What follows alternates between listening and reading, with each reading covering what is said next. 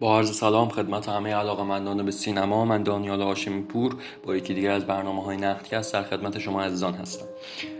در این نوبت از برنامه نقدکست قرار هست که به یکی از فیلم‌های درخشان سال گذشته بپردازیم، از یک فیلمساز بزرگ به نام مارتین اسکورسیزی، فیلم مرد ایرلندی که به عقیده من یکی از بهترین و درخشان‌ترین فیلم‌های یک دهه اخیر سینمای آمریکاست. همونطوری که اولین بار که من فیلم رو دیدم در یک یادداشت کوتاه نوشتم که فیلم کارکرد مشابهی داره با فیلم الدورادوی هاکس، همچنان هم بر این معتقدم. همونطوری که در فیلم الدورادو که یکی از فیلم‌های خوب کارنامه هاکس هست، ما با پیر شدن نسل قهرمان‌های هاکسی مواجهیم، یعنی قهرمان‌های وسترن‌های قبلیش مثل مثلا ریو براو اینجا در الدورادو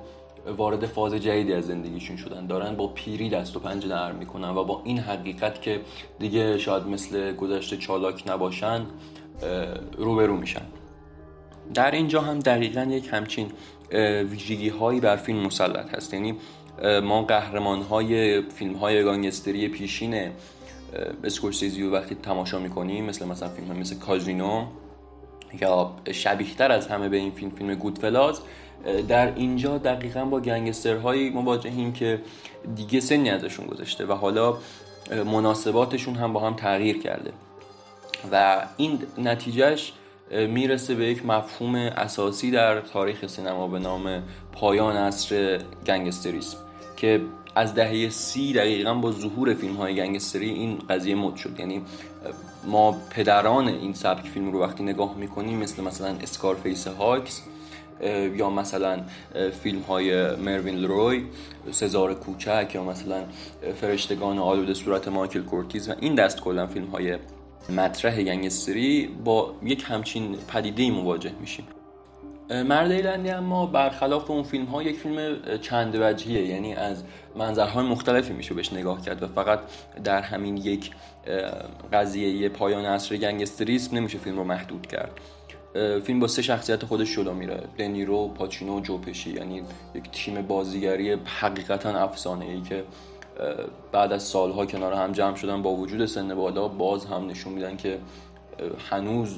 شاید نوگراترین بازیگرهای هالیوود خودشون باشن و این وسط دنیرو شخصیت محوری قضیه است و بین یک دیالکتیک که عقل و احساس دست و پنجه نرم میکنه، یعنی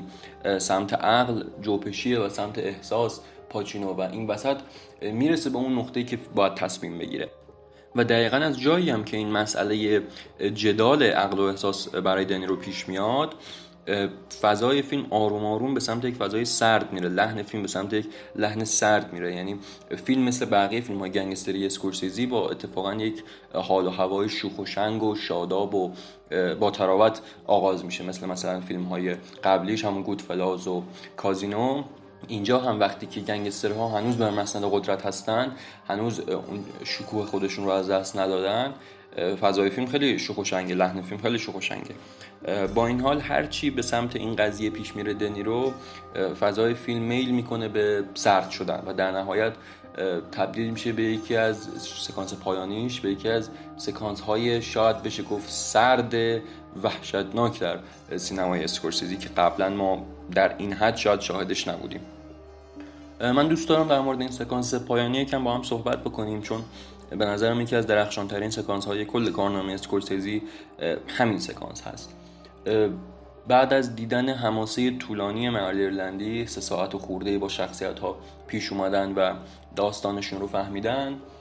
ما به مفهوم واقعی کلمه با پیری مواجه میشیم. یعنی دنیرویی که دیگه قدرت خودش رو از دست داده، حتی زمینگیر شده، با ویلچر تردد میکنه و این افول نه فقط از لحاظ جسمی که از لحاظ روحی هم هست، حتی دخترش دیگه نمیخواد باهاش صحبت بکنه،